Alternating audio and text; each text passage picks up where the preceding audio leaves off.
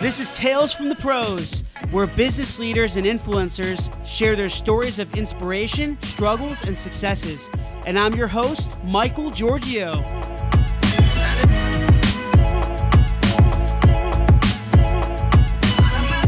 Hey everyone, happy Friday. Welcome to Tales from the Pros. This is Michael Georgiou, your host and co founder of Imaginovation. I have an awesome guest with me today. His name is James Kaiser, or as you all know him in the electronic music scene as Jaytech. Uh, Jaytech, should I call you Jaytech or James? What do you actually like better? well, my friends call me Jimbo, so uh, Jimbo, we can roll with that. Yeah. Cool, cool. So do you get you get people calling you different different names, or is it just always Jimbo? Uh, so I, have I've been stuck with Jimbo since I was about 14 years old. My dad calls me Jay, which I think is where Jaytech came from. But yeah, like any any of those variations is fine, you know. So I'm I'm pretty I'm pretty used to it. So cool, cool, cool, cool. Um, so James, originally from Australia, Canberra, correct? Yep, that's right. So yeah, you you you really made your name playing in progressive music to the trance crowd. Uh, and I know you've been a warm up DJ of choice for Anjunabeats, which is a huge record label. Uh, Above and Beyond is under that record label. They're, they're the leader of it, actually. And you've been playing iconic in iconic venues around the world, including Hollywood Palladium and the Brixton Academy in London. Uh, you've also been a seasoned DJ, playing in clubs in all corners of the world visiting nearly every festival you could ever imagine, including EDC in Vegas, which I'm sure you guys have heard of, Tomorrowland, in Belgium and the Electric Zoo in New York City. And also, what's pretty amazing about James is you've been you're in Anjunadeep 02 and Anjunadeep 03 compilations were both reached number one on the US iTunes Dance Albums chart. Wow, man, that's pretty amazing. yeah, it's been a crazy ride, you know, and it, it all began when I was basically 14 years old. I was I was doing this kind of musical path ever since I was a kid playing piano and that kind of thing. And then yeah, it was basically like a, a when I was 14 years old, I went to this all ages rave party in my hometown, and it's just I was I was mesmerized by these DJs, and it's just set me on this crazy path that is still going to this day.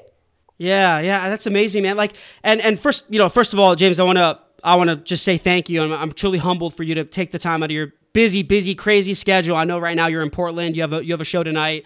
Um, and uh, I just want to thank you for for being on my podcast, man. I really appreciate it. So I, I can't wait uh, for for you to share your story on how you you know how you really got to where you are today.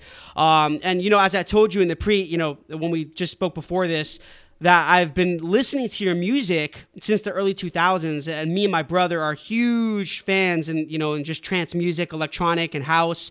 Um, and I remember you mixing it up with some of the world's best, like Above and Beyond, who I mentioned, uh, Boom Jinx, Steve Smith, Super 8. I mean, this is it's outrageous. Just these amazing artists that you've collaborated with, uh, and that's why I reached out to you. I think you know I consider you a leader uh, in your industry, and and that's really why why uh, I wanted to to uh, talk about your journey, man. So thanks again. I really appreciate it.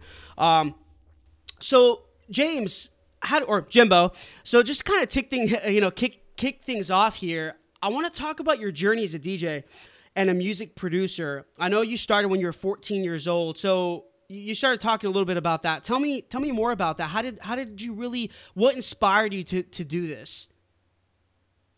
Uh, well, I like I said, I grew up with a sort of musical background. I think mm. uh, my my mum and my auntie sort of started teaching me piano when I was about five, and they they would say stuff like, "You're, you're going to write music for films one day," or "You're going to," you know, they they were always telling me that you're going to be this this great musician. And I think I, I think that sort of it's this kind of like neuro linguistic programming, or or just like this kind constantly reinforcing this idea that this is what you're good at. I think it actually sort of stuck at some point.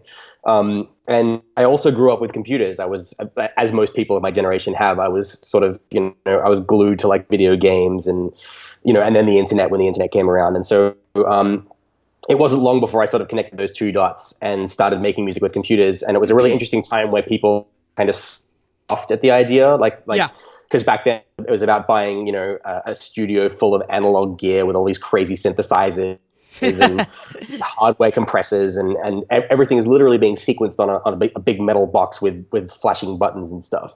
and so then, you know, along came these kind of uh, initial rudimentary computer programs that did all this stuff for you and, and streamlined the process quite considerably. And at, at, first, people thought it was ridiculous, you know, and people people always scoff at, at new technology when it comes along and, and replaces old fashioned things. So I had a pair of hi fi speakers uh, in my bedroom, and uh, I was still in school. And between all of my sort of classes and the homework that I should have been doing, but, probably wasn't. I was um, messing around with beats, and uh, I think it was very puzzling to my parents at first. And I, they were sort of like, "Where is this going? You know, this is this is this is quite strange behavior." I think. Were they kind of concerned with you though? Were they kind of like, "Man, I hope this guy doesn't get into the music industry"? Because you know, you always hear, you know, at least I always hear all these rumors that it's it's just crazy being it's it's it's so tough. The music industry is very cutthroat, right? It's just very tough to even just try to dabble into it. You know what? I think at that stage, um, I mean, firstly, that hadn't even occurred to me because yeah. I think when I was 16, I was quite starry eyed and assumed that, you know, you become a musician and then, you know, you, you write a track and somebody notices it and sets up this magical career for you, which does happen sometimes, you mm-hmm. know but I think for my parents, I think the idea of doing a music career was actually, you know, that was something I think they always thought I was going to do. And in fact, I think a recording career and a career in modern music is much more likely to be successful than if you're doing something like classical music. You know, we had other members of the family who had taken that route and had, you know, been playing, doing performance piano and stuff. And um, that's, I think, a, a, much more difficult world actually, because right. I think in in in the in the realms of traditional music, you have to be the absolute best or you go home. It's it's sort of like mm-hmm. going for gold in the Olympics, you know. It's it's that kind of level of risk, you know. Um, so I think yeah, I think they weren't particularly worried about that. And and to their credit, they basically said to me,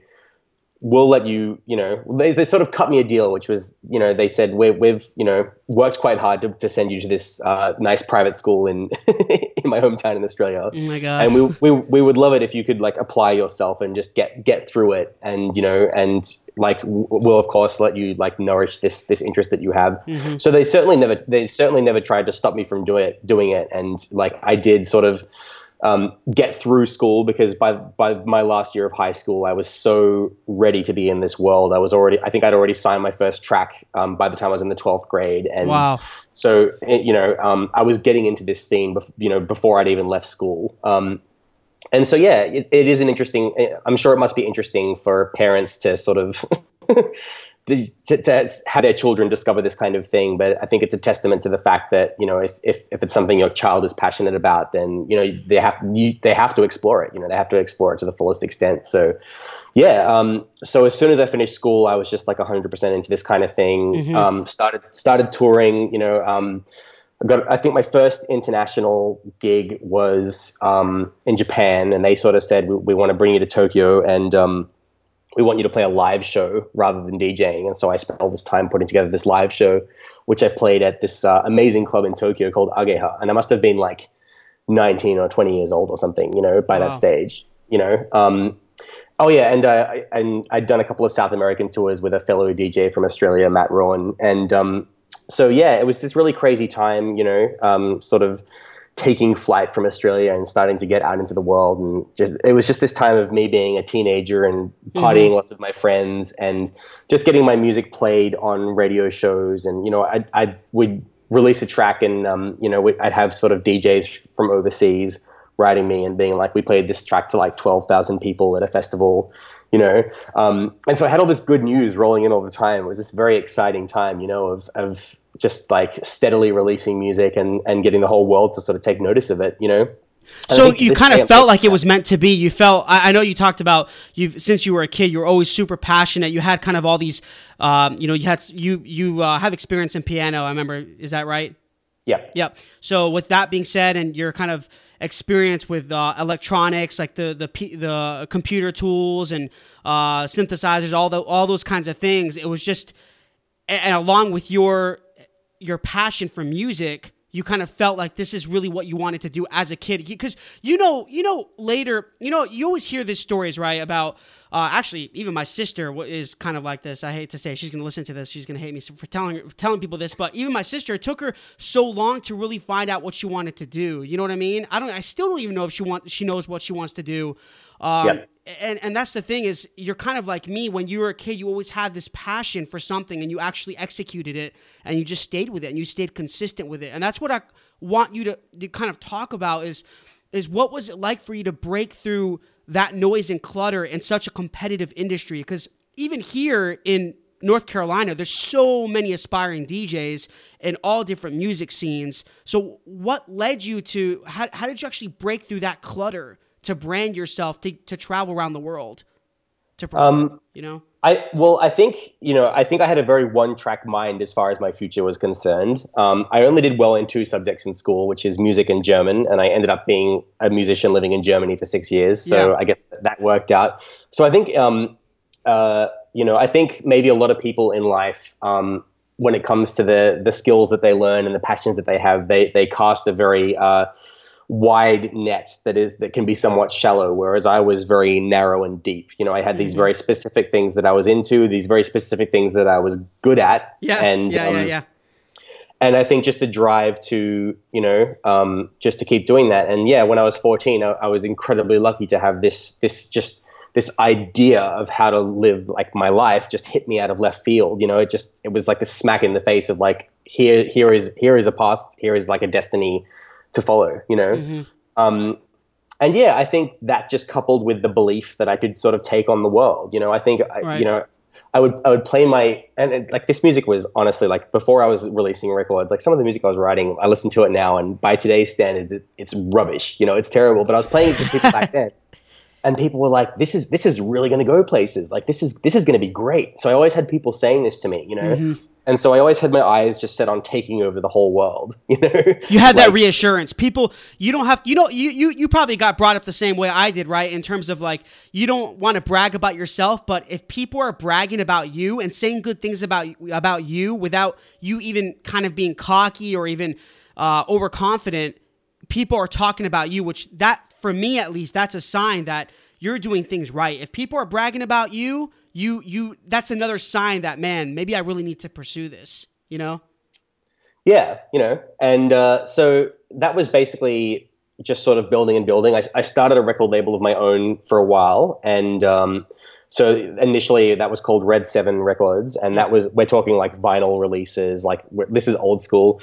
Um, so this is this is another thing is people were also scoffing at the idea of, of playing uh, DJing off CDs back mm-hmm. then. Mm-hmm. They were like, if you're if you're not playing off vinyl, then then you're not a real DJ um, which obviously went out the window after a while. But uh, so yeah, basically we, we were releasing records for a while. Uh, the distributor went bust, and sort of um, a whole you know like a ton of labels all got wiped out at the same time um, wow. because this, this distributor basically just like went bankrupt overnight and disappeared, and like yeah, and so the last release that I put out myself. Um, I think James Grant from uh, from Anjuna Beats slash Anjuna Deep. Uh, yeah, yeah, yeah. He's like one of the founders of the label, right?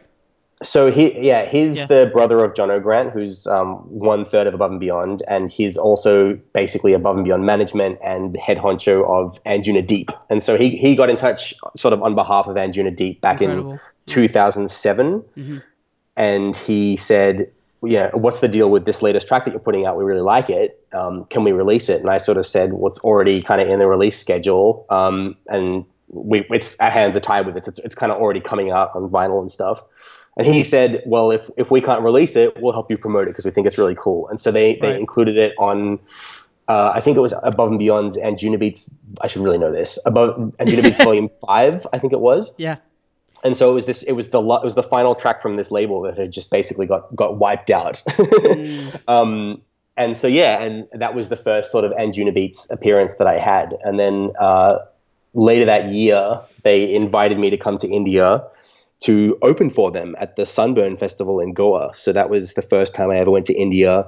Um, and I met the whole team. You know, everyone was there putting on this, you know, this big Anjuna Beats party, as they are w- well known to do. Right. Um, and so I met everyone, and we we kept in contact, and I started releasing music with them. And they sort of said, "Well, if you came over to the UK, we could, you know, we can help you get set up. You can come work in this in our studios. You know, you can." And so yeah, that was kind of that was the start of it. I, w- I went to the UK when I was 22 years old, and um, the rest is history. You know, that was basically 10 years ago now. And, and that kicked um, off your career, right? That and Juno Beats signing with the Beats label, which is one of the best, biggest in the world.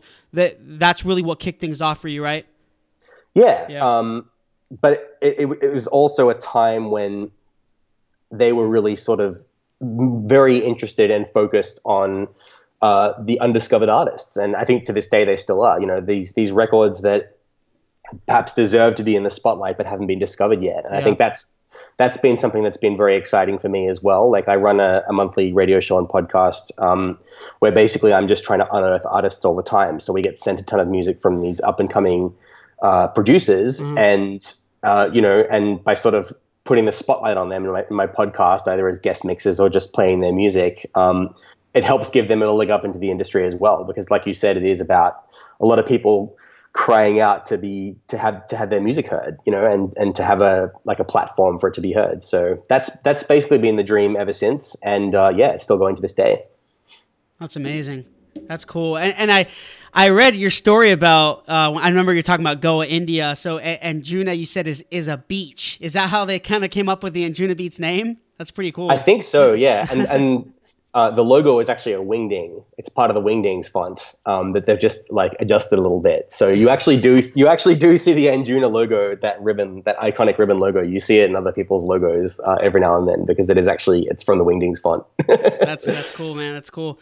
Uh, so yeah. so backtrack a little bit here. So you you know you started when you're 14 years old um, you you found a lot of i mean obviously you had a, a passion for for music electronic music uh, you you've it seems like you were pretty um, savvy with computers as well, and you had experience with with piano, and that helped with uh, you know you creating your own songs and things like that. And then, so you, you, with that being said, a lot aside of your passion, do you feel that it was a lot of being at the right place at the right time, and with consistency over time? That's how you got your opportunity at, at Anjunabeats. Because I want I want aspiring DJs and producers to to really know the the steps that you took to signing with that label you know? Um so i think intention is a, is a very important part of it. Right. because if if you spend your whole life intending to do something and working on it like you are going to have some lucky breaks at some point. And you're going to have some unlucky ones as well. I agree. So um a similar question has been asked of like a, a, bunch of artists. And i know i know a lot of artists in this industry get uh, sort of you know the question comes up like were you in the right place at the right time? Like mm-hmm. is there an element of luck to this absolutely. Yeah. Uh, but conversely, you, you, can have a music career as long as you're prepared to have one, you know, and as long as you're prepared to be in the game and to keep working at it, you're going to have a career. That's that's the definition of it, you know. Um, so you know, I've never I've never liked the idea of winning anything by chance. You know, mm-hmm. it's never it's never been particularly exciting for me. So I, I think you know, uh, I think the getting noticed in the first place, it was still the product of years of trying to figure this music out and you know working really hard on it and and developing my own sound. And uh, yeah, you know, I, I think it ultimately comes down to you know developing yourself as a person, and then your music reflects in that. So you know. Um, and being so, yeah, unique. I, you you were your music was unique in the sense you, you had this progressive type trance, you know, uh, emotion that, that had a lot of emotion in your in your beats as well, right? Yeah, and uh, I, I think something that actually helped me was the fact that everything I did was experimental and by trial and error. You know, I was I was using weird software, and um, I, there was certainly no guidebook for this kind of thing back then. There were no tutorials on how to do anything um, because it was all so new and it and it wasn't being taken quite seriously. Um, and so I think that that kind of gave me a bit of a leg up because I wasn't coming at music from such a traditional standpoint, you know. Right, and to and right. to that end, you know, uh, writing very traditional sounding records is not my forte at all, you know. um, so yeah, I think it is about it's being uniquely yourself and being yourself to the fullest extent that you can. I think is is the best way forward. Right. No, I completely agree. I, I think that's, you know, uh, James. I think that's really. Uh, not just business or I, I think that's being your own person in general. Um, if you want to be successful and achieve goals and and um, have a uh, an amazing career and what you want to do, what you're passionate about. I think it's a lot about trial and error. I, I completely agree with you. It's even the same with me and my company and, and being in tech and uh, even in this podcast. I think it's a lot of trial and error and uh, takes a lot of consistency. And um, yeah, I, I think being at the right place, the right time does play a role into it. But I really like what you said about it's not only that. I think, like you said, it's it's really just um, being unique and have have having the skill set to offer value to to um, your audience, right? And people loving what you do. And it seems like that's what you know. I've heard your music for for years, and there was definitely was something different about it. It gave you this emotion, you know, just this peaceful emotion uh, when you listen to it. It, it didn't make you uh, want to go crazy. It was just a very nice, just soothing, soothing music. At least for me, um, and I think that played a, a, huge role in your you being unique. Correct? I would think so. Yeah, um, I was always kind of the uh, like you actually like you said before, like it yeah. was the progressive progressive music for the trance crowd. So I think um, like for me from from like a progressive house and for the, for people who aren't familiar, progressive house is kind of like it's taking house music and making it like more melodic and more storytelling and a bit more cerebral. Yes. And then tr- trance is faster and and more pumping and and, and makes you want to jump up and down and, and mm-hmm. lose your mind. So that's the kind of difference, you know. And so um, although I was always like a progressive house artist, I, I because of this sort of the like the the entry point into this world that I had, mm-hmm. I was I was finding throughout my whole twenties, I was finding myself at trance parties all around the world. And so, yeah, I was playing this music that to me is kind of like as rocking and pumping as I want it to be. Um, but then, you know, after that, you know, and so it, after that, it, it, sort of turns into trance. And uh, so I, I just found this this great little niche where I was kind of doing what I wanted to do to the fullest extent. Um, you know, and then it was such a fun time of night to play because it's getting the crowd warmed up, and by the time I'm finished, everyone's super excited for the trance. You know? Yeah. Um, yeah. You adapted to yeah. the trends. You you it was kind of first progressive in house, and then now it's uh, then it kind of mer- you mer- you evolved into more of the trance type music, and then as you see now, there's a lot of this. Um, is it dubstep? You know, like uh, there's all these dubstep artists now. It's just it's so fast paced. It's crazy. Yeah, I, I, would say it's sort of now it's sort of evolved from dubstep into trap, and trap. what you're seeing what you're seeing now is that all of these all of these terms are actually kind of disappearing. You know, like there's yeah. there's like synth wave and like there's all, all, all this some of these like tropical house and future house and like some of these genres I don't even I don't even like know what it is. You Crazy. know, um, yeah. but I think what's changing a bit is that I think nowadays that's all these borders between the types of music are, are dissolving a little bit, and you mm. can just really write whatever you want um, which once again comes back to you know you're writing yourself. You're, the music that you're putting out is is the sound of you. And so it doesn't have to adhere so much to kind of preconceived guidelines like it used to. That's cool. So so Anjunabeats allows you to be more creative all right as an artist. They don't they don't tell you this is exactly what you play or you think it's kind of a mix of both?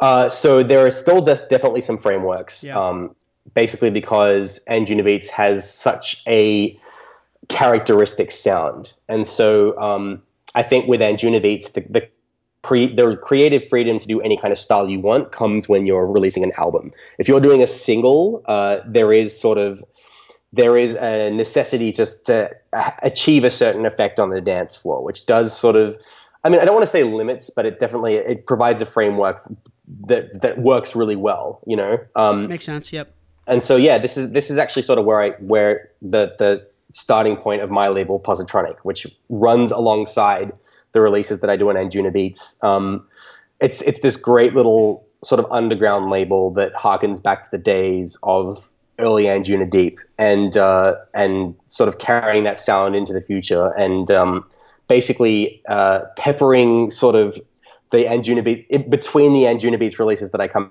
out, which is sort of nowadays more on the transy side. Uh, Positronic, I started to actually uh, to be a platform for whatever kind of underground stuff that I feel like, because the music, when you, especially when you work with a label for so long, um, yeah. the music that you do doesn't always fit in with uh, the fan base that they have. You know, there, there are there are these different circles. You know, you've got your fan base, you as an artist, you've got your labels fan base that are into that labels sound. Um, and so Positronic basically was a way for me to put out all the music around what I was already doing, uh, a way to sort of branch out and diversify a little bit. Um, so I did my third album myself, and that was basically just to see if I could do it, and uh, it worked out really well. And um, yeah, so now it's about sort of yeah, just a platform for me to do whatever I feel like in a much more relaxed setting where uh, the stakes aren't as high. You know, like Yeah. there's there's there's room for something to be a little more underground and, and a little bit like you know more whatever I feel like doing, like a passion project or anything like that. Um, I am about to release some like 110 BPM stuff on the label, which is which is slower than this entire world. You know, house music, trance music is like 128 to 138, or or even you know 124 to 138. So 110 BPM stuff is once again it's it's this new emerging kind of sound that people are doing that doesn't fit into anything. Um, so yeah, you know, um, so I was doing this sort of more major label type stuff for for a, basically a decade, and now I'm sort of starting to branch out a bit and do sort of this more indie underground thing, which is my little sort of entrepreneurial passion project. So that's been a lot of fun. Perfect. And and we're definitely going to be we're going to talk a little bit about Positronic uh, later and that kind of venture. But you know, when, when we were talking about you collaborating with other artists, I know we mentioned Above and Beyond, as I'm sure everyone's heard of them. They're they're pretty amazing. Uh, did, does the does Anjuna Beats do they basically partner you up with them? Like, do they do they kind of connect both of you, or you and any any other artist per se, not just not just above and beyond, but any other artist? Do they part? Do they connect you guys together to do an uh, like a single or whatever it is, or or do you choose them? I just want to kind of I want people to understand the the flexibility that some of these labels uh, give their artists and such. Um, so, I mean, Above and Beyond basically started the whole Anjuna Beats thing. So they, they, it was it was them sort of all out and, and expressing interest in my music in the first place. Yeah. And um, so, yeah, they definitely very much came and, and found me. You know, there was, I, and to be honest with you, I'd somehow kind of missed the memo with Above and Beyond. Uh, I was a trance fan, and I was I'd been listening to like Paul Oakenfold and Paul Van Dyk and stuff. Paul, but somehow, yeah, I know them. Paul Oakenfold. yeah, oh man, you know, yeah. um, who were all these these iconic trance artists back in like the late nineties, um, early 2000s. Um, but somehow I, I had never really come across Above and Beyond. It had never really, you know, um, they had just never been on my radar. So I think when they reached out, I was like, okay, you know, this sounds this sounds fun. Mhm. Um, obviously, I've gotten to know them like a lot better over the last ten years and their sound and yeah, um, it's you know and it's it's great what they do because they do sort of unearth, unearth these new artists and they give them a platform you know without them i would never have been able to play in front of like the, such big crowds you know like the first came I, the fir- first time i came to the united states was for a huge tour like a uh, like a uh, we were on like a tour bus yeah, you know um, we were playing in like basically like the best venues that you can play in and so like my, my first experience of being in the us back in 2008 was seeing all of these like big cities seeing them at, at their best as part of this huge traveling party so that's amazing. there yeah that, that is you know i am very definitely very lucky to have been able to do that you know um, What's the largest audience you've ever played in front of? I, I would say to be about 20000 people Jeez. um, and th- that's that's only been sort of a few times here and there, and then you know um, definitely like a lot of those above and beyond shows, they were sort of ten thousand plus people because they they do draw quite a big crowd, you know, Oh yeah. and um, so it's pretty electric being able to sort of play. You know, by the time I'm finishing my set, you know, I, us- I usually do some sort of crazy outro or you know some sort of dramatic ending to the set, and then you have this sort of two minutes of ten thousand people all going absolutely crazy. You know, they're like they're they're at this sort of peak of like being ready to party. You know, that is um, insane. yeah. So you know, uh, but I guess it, I don't even really think about it anymore, like because I was doing all these. I was doing all these intense like uh, piano competitions when I was young, um, where you're not you're not allowed to get anything wrong. You know, you're you're playing in front of people and you have to get everything right, and it's really intense. Um, whereas in the DJ world, you can you can accidentally kill the music, and everyone everyone will just laugh. And, they don't care. Yeah, it's a different audience. And if that ever happens, and I've seen everybody do it, and if it happens, like I know exactly what I need to do to get the music going again. And if the whole sound system like fails me and and breaks down, then that's not really my problem. So I'm emotionally detached from it now. I have no problem playing in front of any size crowd, you know. And um, I think that's why it worked so well, is because you know a lot of these nights, you know, I would sometimes I'd be starting to play at 9 p.m. and there was nobody there, and I think I would still be happy to just get like have a great time, even if even if nobody else is warmed up yet. I'd be up there having a good time, and you know. Um, so yeah, it's it's always been a very relaxed environment, and I think that's why it worked because I was able to sort of get other people to let their hair down a little bit and, and get into the groove of things. I can't even imagine how tired you get when you're playing until probably four or five in the morning, right? Or even more. Some, I mean, I've I've been, I've been around the world, man. I'll tell you, it's so different here on the East Coast. A lot of clubs they, they you know they'll finish at two o'clock, but in Europe or South America or Asia, you're talking about five, six, seven a.m. Yeah, and it used yeah. to be like that in Australia too. You know, and I used to love staying up all night partying, but now now it's like give me a great like two hour set. You know, even even like a three hour set and that finishes at like one or two in the morning, and I think that's great. You know, like yeah. I'm, I'm not as into staying up all night as I used to be. you know, that's cool. And so I, I got to ask you this question: What's it like? opening for Above and Beyond. I mean, did you ever think? I know you you said you didn't know them much before you you know b- before you really got in the scene, but what when you actually saw how big they're gonna or how huge they were, and they're even bigger now.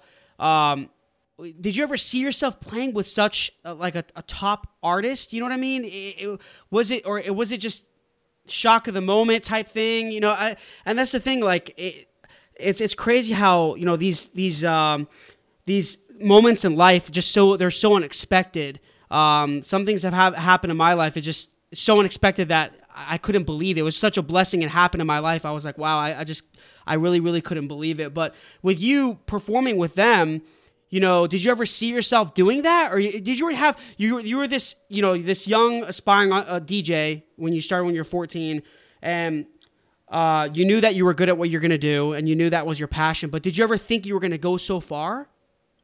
Well, I always wanted to light the world on fire. You know, I always I always wanted to really, really, you know, have an impact, and that's that's something I still sort of strive for, like to this day. Yeah. Um, but it was definitely overwhelming at first. Like doing some of these tours to begin with, it was like, you know, um, I think at the height of it, we were doing like six shows a week. You know, there was like for their second album tour, we did we did six weeks of six shows a week, so it was like yeah. thirty six cities. Um, and yeah, that's that's really intense. like oh, there yeah. there are there are some cities that we went and played in that I can't even I can't even remember going to them. Like it, I haven't I don't know. It's like I didn't commit it to memory because we were it was such a blur. Um, so yeah, but you know they're they're such down to earth guys. I think they've got such a sense of humor about everything behind the scenes, um, and they're really really consummate professionals at what they do. Um, and so yeah, I learned a lot from them about you know uh, having like a well-oiled machine and yeah. yeah, making a show go off without a hitch and just adapting to whatever weird circumstances rise, like the time Jono fell through a hole in the in the stage, or you know, like, like um, because. I think a gig is never uh, exactly how you expect it to be. You know, you prepare for a show, and then when you get there, it's just a different atmosphere every time. You know, it's a different shape of the of room every time, which makes a huge difference to the vibe you know, um, yeah. opening DJs, closing DJs. Sometimes they're amazing, sometimes they're terrible. you know, sometimes they have no concept of, you know, keeping it like somewhat chilled out at the start of the night. You know, sometimes they're just turning it up to 11 from the moment of the doors opening. Um, so yeah, it's it's kind of chaos, but I think you learn to sort of roll with it, and it becomes organized chaos, and then it's not so bad. Yeah, and that, that's that's amazing how you had you know, above and beyond kind of it seems like they they mentored you. They they showed you you, know, obviously you had a lot of experience before them as well. You, you traveled around the world before you even signed with uh, the label, but it seems like you you kind of found your uh, you found your mentor. You know, a lot of if you if you notice a lot of successful leaders around the world, they have a mentor, and it seems like they above and beyond was kind of your mentor, and they they they uh, gave you a lot of guidance, and I think that I, am sure you can agree that helped you to get to get to where you are today, along with your uniqueness and your sounds and and um, your kind of entrepreneurial spirit as well. Absolutely, because like it doesn't matter how how bright a spark you are if you're yep. if you're in your early 20s somebody who is over 30 is going to be able to look at what you're doing and say here's here's a dozen ways that you can do it better you know um, so definitely you know I, I lived with jono for uh, a year when i was uh, based in london and so obviously you know we were nerding out a lot and he taught me a lot about um, you know red wine and the best ones to drink and stuff like that um, you know and uh, a lot about music as well Lots of sort of theological discussions about music, and also, um, you know, I, I, think one of the other real benefits I had was um, living in the UK. It was the first time I got to work in a, a, really nice studio because up until then I've been doing sort of bedroom everything. Yeah. Um, you know, and then you know there were there were there were like you know outside of like business hours if nobody's using the studio you can use it and they'd be off they'd be off on tour somewhere and i'd be in this studio working on you know in this sort of acoustically treated room um, with you know really nice monitor speakers and a really nice studio computer and it was like wow like this is this this is what it feels like to be working on, on a proper setup you know um, so yeah definitely i think I mentors imagine. are very important and uh, yeah because it, it gives it gives you something to set your sights on you know Mm-hmm. because otherwise you might not necessarily know which which direction things are, are going to go in you know Yeah, absolutely. And and and you know, I want to talk a little bit about branding here. So, you know, we all know you've you branded yourself as Jaytech, uh, and that you know, I I don't think that's changed, right? It's pretty much Jaytech. That's that's your own brand, correct? yeah Yep. How, do you have any advice or tips or just, I mean, got anything that you can really give to aspiring DJs in order to brand themselves properly? Do you feel like, because I'll tell you this, I have a lot of friends in this area that are, that have tried to dabble into the DJ scene and everything. And it just seems like the way they're branding themselves, because remember, I have a marketing background, I've been doing this a long time. Um, it just seems like the way they're branding themselves isn't right. They're kind of using because some of them did get signed with small labels and things like that, so they're using the label to kind of brand themselves, but they don't have their own brand. I'm sure Anjunabeats probably told you, "Hey, listen, like even though you're with our with uh, under our label, I want you to create your own brand." Is that right? Yeah. Or how did that work Yeah. out? Um, so I think the first thing is like you just need to constantly be working on it. Um, what's that website? It's like internetarchive.org or something. It's like this website you can go to and you can type in your website's address and you can see what it look, looked like in like 2009 or you know in 2002. Yeah, yeah, And, yeah, um, yeah. I forgot the name like- of it, but I know what you're talking about. and I've done that a couple of times and gone to my website and gone, oh my god, I can't believe how how like silly and like like immature my branding looks, you know. Um, and so yeah, I think it's. Uh, I mean, I have like I have probably too many internet portals to my music. You know, I've got I've got Facebook and I've got, I've got all this kind of social stuff. I've got my own website, um, which sort of requires constant like you know, and, and it's it's I think it's really about just like making it a constantly evolving thing. You know, because it's Yes. it's it's I think it's very rare that like a, an independent musician is going to go and dump like a, a bunch of money into having a complete branding package done for them with like logo, all this kind of stuff.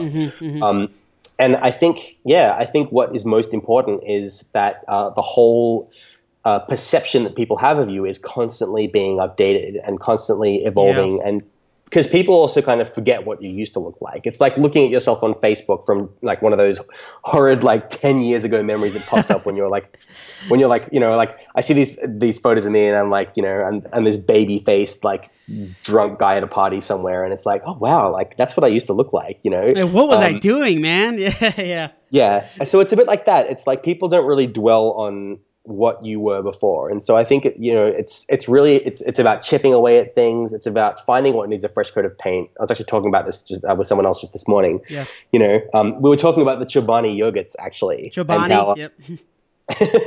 I know, I know, I know it sounds silly, but it's like they have just given everything a fresh coat of paint, and uh, now everyone's talking about how it's like it's making the yogurt taste more delicious, you know. And um, so yeah, I think it's like you're never going to have all the answers of how your brand should look right at once. Um, all you can do is just like keep finding ways to just keep it moving forward, and um, that momentum I think is really important with like the way that you're perceived, you know, momentum with your social media, all this kind of thing. Um, and yeah, I think you've got to back it up with with uh, you know cool music with a cool product. You know, um, Absolutely. so yeah, uh, I think having you know I've I've had this logo for quite a long time, and I think that's kind of worked quite well. It's like a pretty simple, just it's just my name in like bold text. I like it. Yeah, it's it's definitely definitely branded well. I like it. Um, but yeah, it's sort of you know uh, it gets plastered all over the place and it gets put on flyers and things, and eventually it just becomes this household thing. So you know, um, but yeah, I did have um, a good friend of mine. He was he was helping me with a lot of the branding stuff for a long time there, and I think it's just you know it's just one of those things that evolves over time.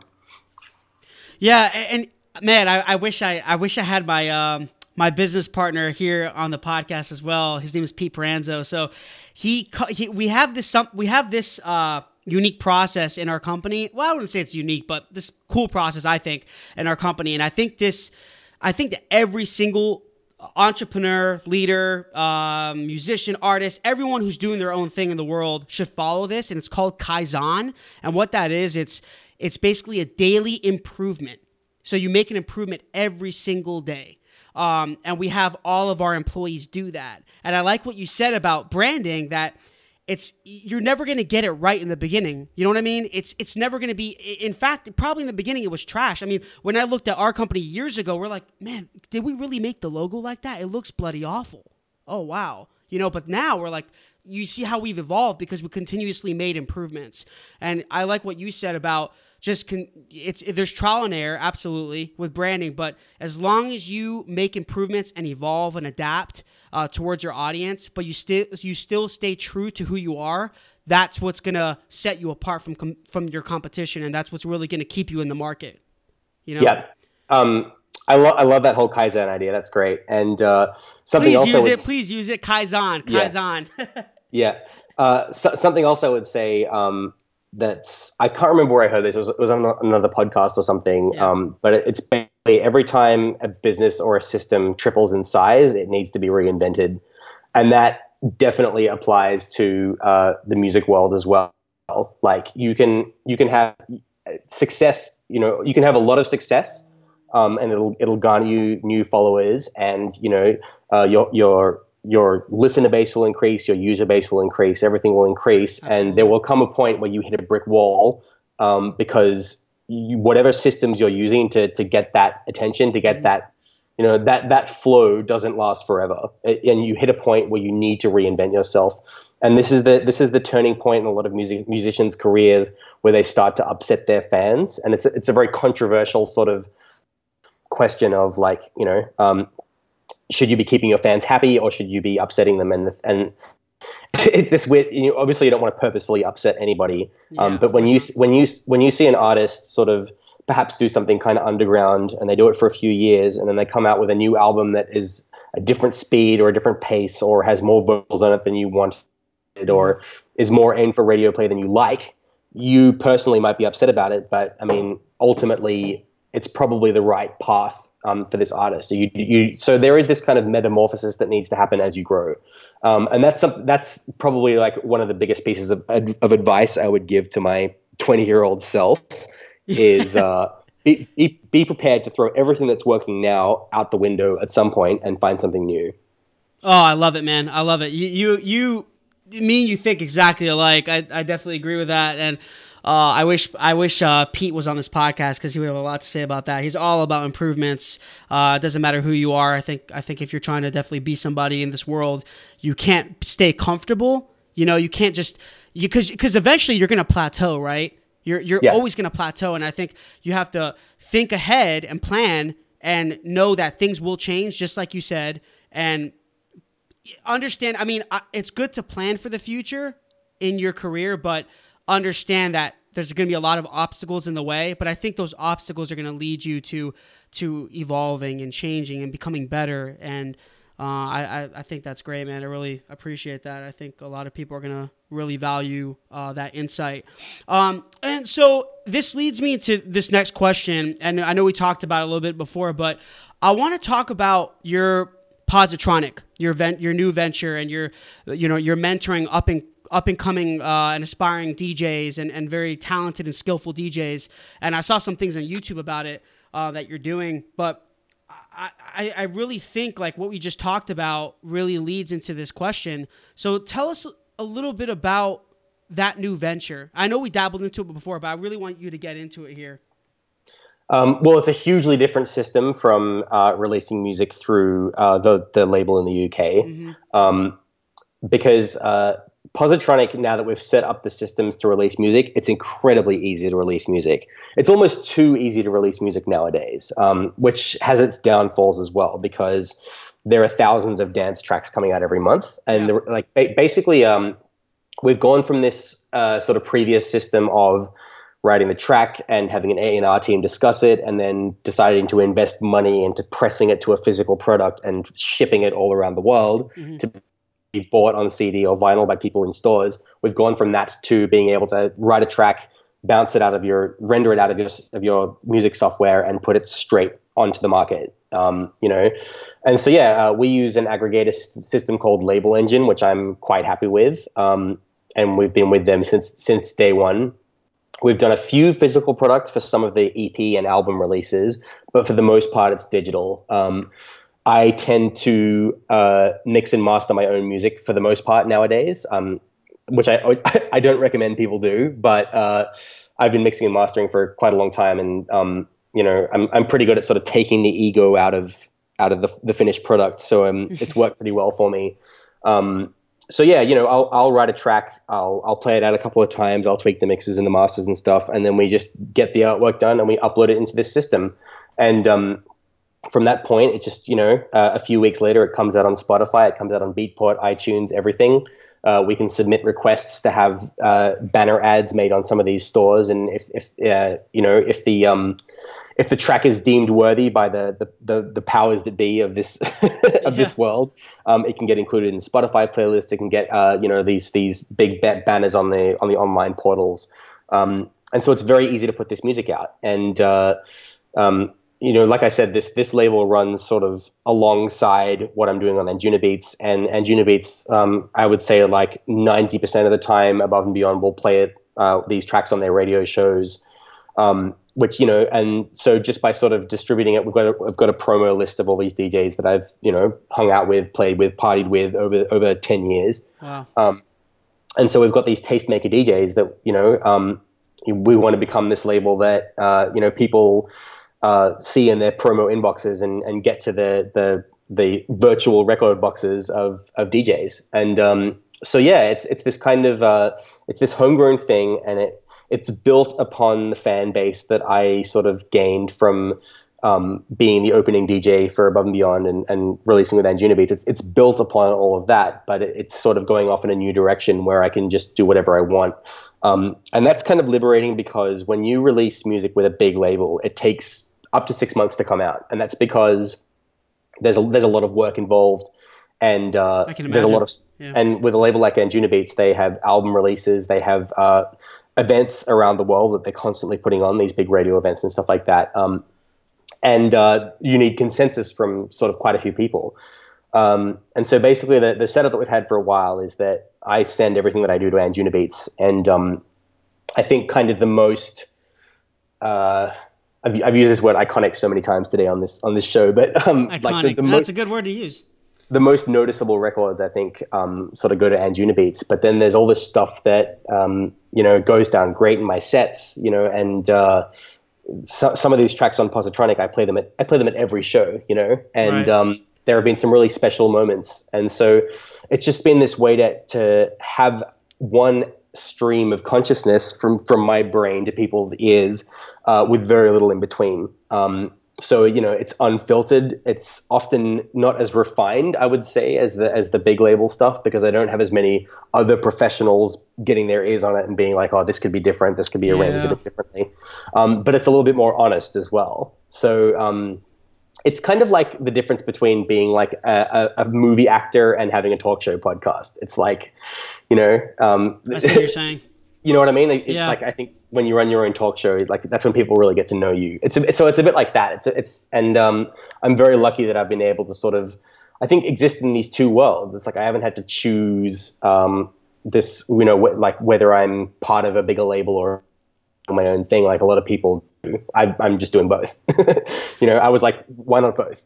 So is Positronic. I know you, you you're creating this label, this new label, but.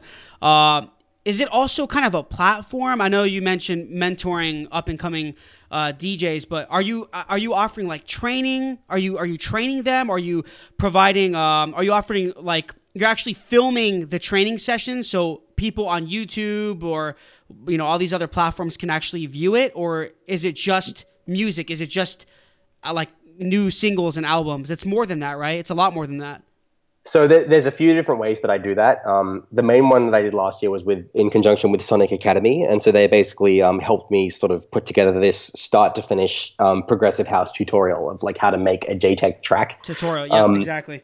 You know, and uh, I tell everybody to sort of um, really try and absorb all the information uh, in that as much as they can, and then mm-hmm. completely forget about it because you know no no great record is written like with a with a step one to ten start to finish process it, you know it, doesn't work like that but you know uh, the, the main purpose of it is to basically um, to show the, the sort of the kinds of procedures that I do for everything. Um, and then yeah, I we've also got like a Patreon um, page, which basically people uh, I've got a, sort of a fan base on there, like um, people who sort of uh, become like patrons of the, of the Jaytech machine.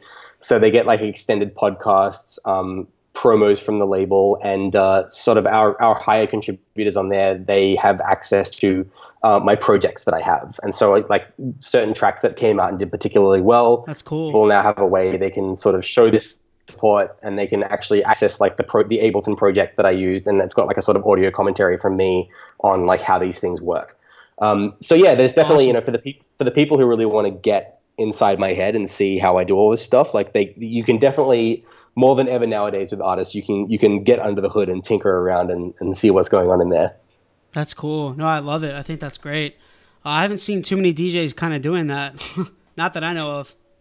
Well, it was actually, um, yeah. I mean, uh, so my my business partner, who I run Positronic with, uh, the Patreon was his idea, and I, I really thank him for that because he was, you know, I've been doing this podcast for basically a decade, the, the music podcast, and he was like, well, here's a way to monetize it. You know, you've got all these people out here who probably really want to, you know, like contribute like a few bucks every month to um to show their appreciation for it. You know, and get you paid for this for this you know podcast that you're providing every month. And right. you know, I think I think anyone doing a podcast that's getting any kind of traction, I would recommend it. You know, um, there are some talk show podcasts that do it, and they, they don't even like they don't even sort of offer anything in return. You know, they they just get people just showing their support. Um, but it's been a fun way to create like a sort of uh, an inner circle of people you know you, you know who your super fans are when they're when they're chipping in 10 20 50 bucks a month to to the cause you know um, absolutely especially when yeah. you're providing the value that you're providing and and it's good that you're talking you know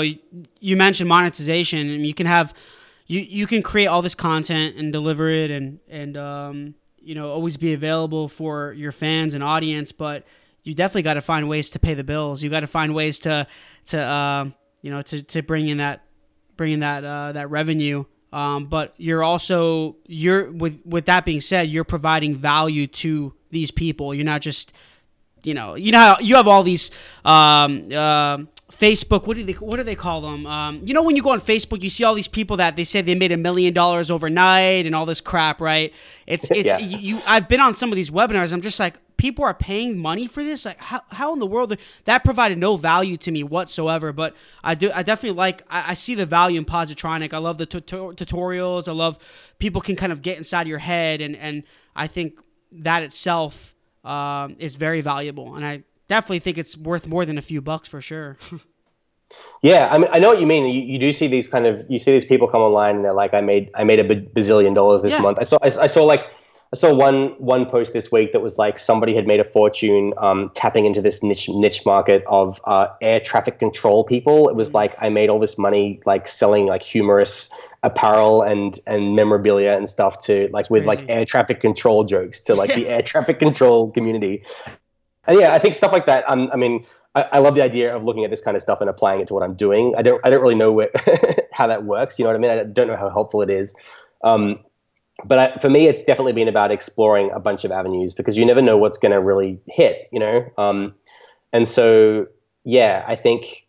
I mean, I definitely ended up, uh, you know, I, have had long periods of being my own management, being my own booking agent, being my own PR guy. Mm-hmm, mm-hmm. You know, um, I've sort of worn many hats many in this career, yeah. and for me, yeah, for me, um, I think you know, it was really, I think, uh, sort of opening up the streams that I had, doing things like mixing and mastering, having label, you know, doing these production tutorials, having people tip me every month for my podcast. You know, um, working diligently on making sure that I'm I'm I've got some gigs in the works coming up. It's all very important. You know. Um, yeah. And yeah, I really like the idea of having just hedging your bets a little bit and making sure that you don't have all your eggs in one basket because in a career as volatile as the music industry, um, you can't always expect a consistency of income. Um, and so, yeah, I think uh, I'm definitely in, in the last few years I've been in this headspace of like what else can I be you know like what else can I do that's going to be a and even outside of music you know um, I love the idea of, of being many different things um, that's great you know, around the, the main thing that you do. So yeah. That's cool, man. I, man, I, I, think you know. I think you're gonna do even even bigger things than what you've already done. I mean, um, I can just kind of tell from on a business perspective, you are thinking not just like an artist, because you know a lot of artists, and I'm not even talking about just musicians. I'm talking about even. Um, I mean, I'm talking about even actors and even um, you know athletes actually that they they have this amazing skill set, right? But they don't know business um, and, and, and that's actually hurt them. And you know, with finances, right? Not knowing your finances can hurt you, uh, and not knowing how to brand yourself can hurt you, and not knowing how to monetize your skills and and uh, I mean that can hurt you as well. So I, I love what you're what you're saying here. Just overall about we you know we talked about branding um, and monetization monet, monetizing your um, your platform Positronic and your label uh, and and really uh, inspiring future um, future DJs and artists, and also talking to your audience and your fans as well, giving back to them. Uh, we call it um, the give back approach. Actually, actually, giving the give back approach with content, and you're monetizing that. So I think that's that's amazing, James. Um, I think, like I said, you're going to do big things. So with all that being said, you kind of giving us a, a high level of your story uh, from you know you're being 14 and to now and playing all over the, around the world, there had to be a lot of struggles that you and you know you went through and you had to overcome. What were some struggles, some some key some what are the, some of the largest struggles that you went through and how really you overcame them? Because you know, struggles is, is a, I think in order for you to be successful and you to be a leader in anything that you're doing, you have to go through struggle. You have to. You know what I mean? Yeah, I mean the the example I always use is uh, Red Hot Chili Peppers um, under a bridge, under the bridge. I'm pretty sure it's under a bridge. Anthony Kiedis having yeah. um, like massive heroin issues, you know, and that that career defining song of his mm-hmm. um, being born from like the lowest point of his entire life, you know. Um, yeah, I mean everyone gets burned. Um, if you do business with a lot of people, at some point somebody's going to steal money from you, or oh, yeah. somebody somebody is going to treat you badly in a way that you just did not deserve in the in the slightest. And um, that can be a hard thing to get to let go of. And I've also seen people stop. I've seen I've seen that bring people to a halt. Um, I think if if that was going to happen to me, it would have happened by now because um, I I think there is great power in telling all of these forces trying to pull you down to just go get screwed, basically, and um, to be willing to do what you're passionate about, regardless of how many times you get t- totally knocked like knocked over. Oh my um, god! Yeah. So, I mean, I think the first thing I touched on a little bit before, which is, uh, you know, um, I mean, I don't regret anything, but I wish I had known sooner that I would hit a point where all of my usual systems uh, would stop working because you know it was suddenly like, you know, after and perhaps even you know having the security of being part of um, a larger, well-oiled machine that is working so well. Right. You know, I think when it comes to the point of um, having to figure it out yourself you know it's it's it's like getting kicked out of the nest a little bit. It's like okay you've, you've had this all sort of arranged for you up until a certain point. Now if you want to keep doing it you have to figure it out yourself. And um, that is just the way that the music industry is going honestly because you know i read like nile rodgers um, autobiography. That was a, a christmas present from my auntie. Thanks auntie wendy. I loved it. Um, and basically, yeah, you know, he's he's recently done, you know, like obviously the big uh, Get Lucky with Daft Punk. He was kind of the mastermind behind that. Daft Punk, but he also, yeah, yeah, I remember that. Yeah, but he also had this like long and illustrious career of like, you know, um, of of being part of Chic, this like this band, and you know, and like you you read these stories, and it's like, you know, we got together in the studio, started hammering out a bass line. Like I just did some like guitar riffs over the top. We like sang some stuff, like pressed it to vinyl, and it sold like th- it went like triple platinum and went and sold like 300 million physical copies. And then we went and bought ourselves sports cars, and we're just like rolling down the highway, living the life, you know. Um, so you know, it, there was a time, and I think you know, um, there was this sort of expectation that like in the music industry. Um, you know you make the you be creative and fabulous and you make the music yourself and then everything else will be sort of arranged for you. Everything will be provided for you. Somebody else is going to come and pick you up and make that happen. Um, and what's happened nowadays is, is that that's completely transformed and that that kind of thing happens to very very few people. Right. um, and uh, it, it still does happen but then you know some of the biggest artists in electronic music today are people who gave away their music for free all the time and and collected donations from people who wanted to give them instead. Uh, Gramatik who's one of the kind of biggest electronic artists nowadays does kind of like cool kind of stoner chill beats and you know all these like all this really fun music lots of live instrumentation and stuff. Um, you know he gave away his album on BitTorrent. He's like you know go use these these platforms that people have typically used to pirate people's music and just access my music on there like you know um, and so yeah like people are just doing it all themselves. And uh, so that i think is what's changed you know. And um, so yeah i think uh, yeah for me it was it was having that one of the hardest struggles i had was sort of reinventing all these systems um, these and also i think um, I think when when the whole music world moved from UK and Europe to North America, um, it transformed everything. It transformed the motivations of music. It transformed the music that people were uh, giving all their attention to, um, and everyone who'd been relatively involved in the music world before that had to reinvent themselves. And sometimes it was really ugly. You know, sometimes people like very drastically changed their sound overnight to sort of ad- adapt to this new EDM culture that was that was rising um, in the USA. yeah. Um, and that's something that uh, you know. I think everyone in our world, like the the Anjunabeats world and the trance world, like some people did that to an extent. You know, some people dabbled in it. Some people reinvented themselves completely. Um, I, I think a good a good example uh, that I will cite here is um, is Tritonal actually, because they were sort of in the trance world, and then they are now sort of soaring in the soaring high in the pop world, in this kind of poppy electronic music world. Um, there'd be some good good guys to get on the show actually. Um, about but so yeah this this kind of having to be a phoenix rising from the from the ashes you know you, like and so that i think was I love the hearing those stories.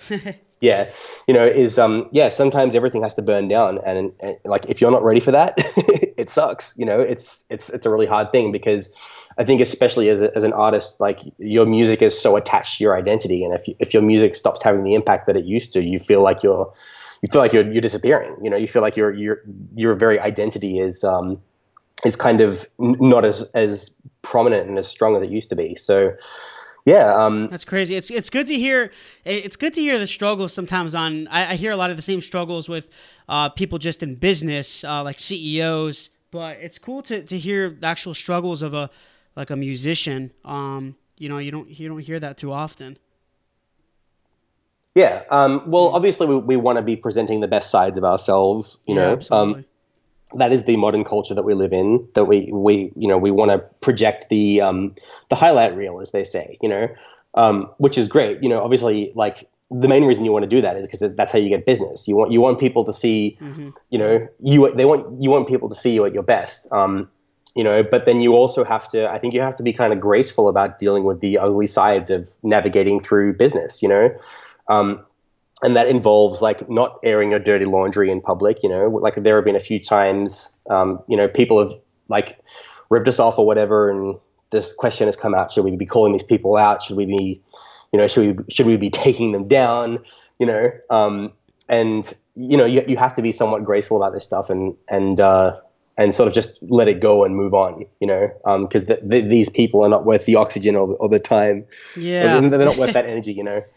No, I Um, love it. I, I love you talking about uh, being graceful and and humble, um, and not, you know, kind of turning turning the other cheek. Sometimes I know it's tough, man. Trust me, I know it's it's hard. You, you get burned, and uh, it's just a lot of. Uh, it's. I mean, I hate to say it, but there's a lot of crazy people in the world. Uh, they're they're not all gonna agree with you, and they all have their different uh, ways of doing things. And you know, unfortunately, we live in a in a really selfish society, um, especially when when it comes down to, to money. Um, I think it's it's tough. I, I think everyone goes through it, but um, you know, and and this leads me to to one of my final questions. Actually, is is aside from being you know graceful and humble in what you do as a as a, a DJ and producer, what tips would you really give to future uh, musicians, I would say, in the scene for them to to get to the level where you're at? What what three tips would you really give them?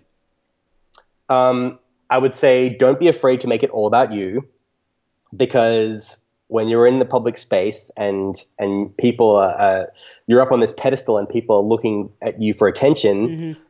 I think it's really good to to have that self confidence and to you know do some things for yourself. You know, I always thought I had to be so selfless and that I had to sort of keep everybody happy and you know and you know provide this service to people. But what I realized is that you know it's it's not it's not a crime to to do it for your own you know satisfaction or to or to you know um, absolutely to, to, to make things work better for you you know so i think yeah that's that's one thing i sort of realized is is you know don't be afraid to be a little bit selfish sometimes mm-hmm. and you know and and make it for you because this is your experience you know um, I would say keep your finances in order, like like I was like you were saying before, like you know save your pennies, you know, and make sure that you have you know a plan B or an exit strategy. Yeah. And the other thing I would, I think the third thing I would say is it has to be fun. And if you're in survival mode, if you're if you're singing for your supper, your music is gonna is gonna uh, the quality is going to be sacrificed. Um, and Love the it. only way that you're going to do your best work is if you're in this flow,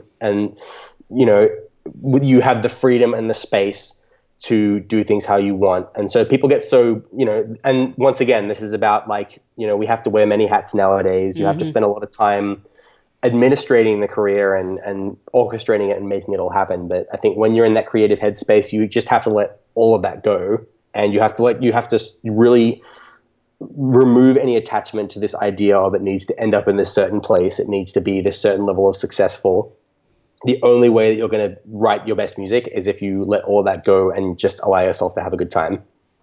Yeah.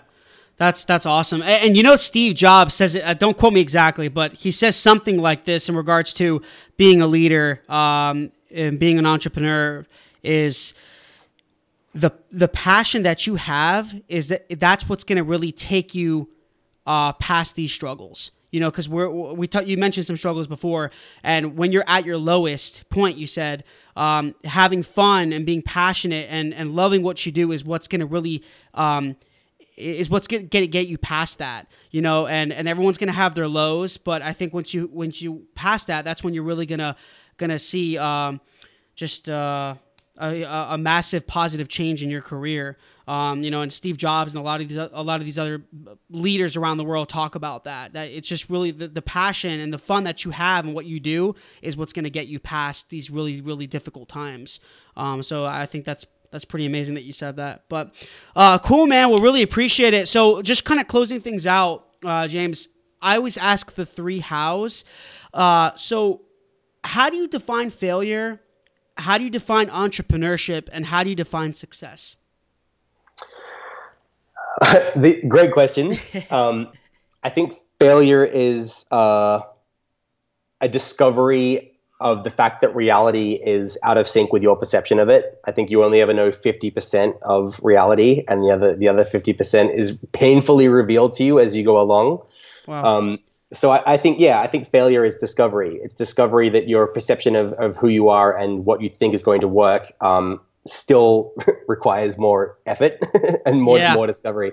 Um, and failure is discovery. And it's you know as as i think we've really established in the last decade is it's the pathway to success you know? Mm-hmm.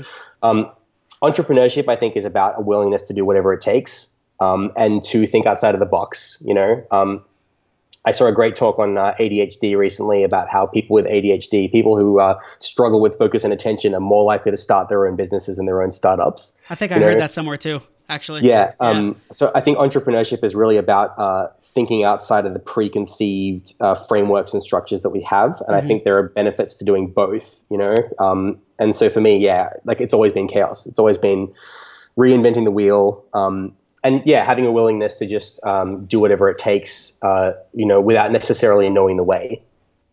Um, and success, I think, uh, is the definition of success is getting closer to yourself. You know, whatever form that takes. So, if you, I think if you're writing music that you hate and you're making ten million dollars out of it, it's not really know, success, million, is it? No, it's not. You know, um, so yeah, I think success is, is the truth. It's the truth of who you are, and uh, you know, I think the closer that you get to that, the the more fulfilled you feel. That's awesome, man. Oh, that was a first for all those three answers. I love it. I I, I don't like it when er, kind of the people answer the same way, uh, but uh, especially the failure piece. I think that was uh, that was pretty cool to think about. It's really discovering yourself. You know, if everything's working perfectly for you, how are you really going to find yourself? You know what I mean? Yeah. That's I, lo- I yeah. love it, man. That that's that's amazing stuff. Uh, so James, where can everyone find you, man? Your pot, your podcast, your website, uh, social media. Um, I, I, can totally do my radio voice bit here because I've said it about a million times. But it, you can it. subscribe to my show anytime as a podcast over at jaytechmusic.com or over at soundcloud.com forward slash jaytechmusic. Um, you can give me some internet love at facebook.com forward slash jaytechofficial. Um, Instagram, jaytechmusic, Twitter, jaytechmusic. Just um, yeah, just hit me up on any of those. Um, I may even answer. I'm pretty, I'm getting better at that now at actually at actually responding to people. So yeah, um, I'm always open to uh, interesting ideas, interesting opportunities, and if anyone even just needs some advice on you know something that they're trying to figure out with their music, um, hit me up. Perfect. Awesome. Well, James, Jimbo, I really appreciate it, man. Thank you so much. Uh, truly an honor you taking the time out of your uh, crazy schedule to to be with me today. And uh, I know you got a show tonight in Portland, Oregon. Is that right? That's right. Yep. Cool, cool, cool. Well, everyone, thank you so much for listening. This is Michael Georgiou, your host on Tales from the Pros. And until next time, thanks, guys.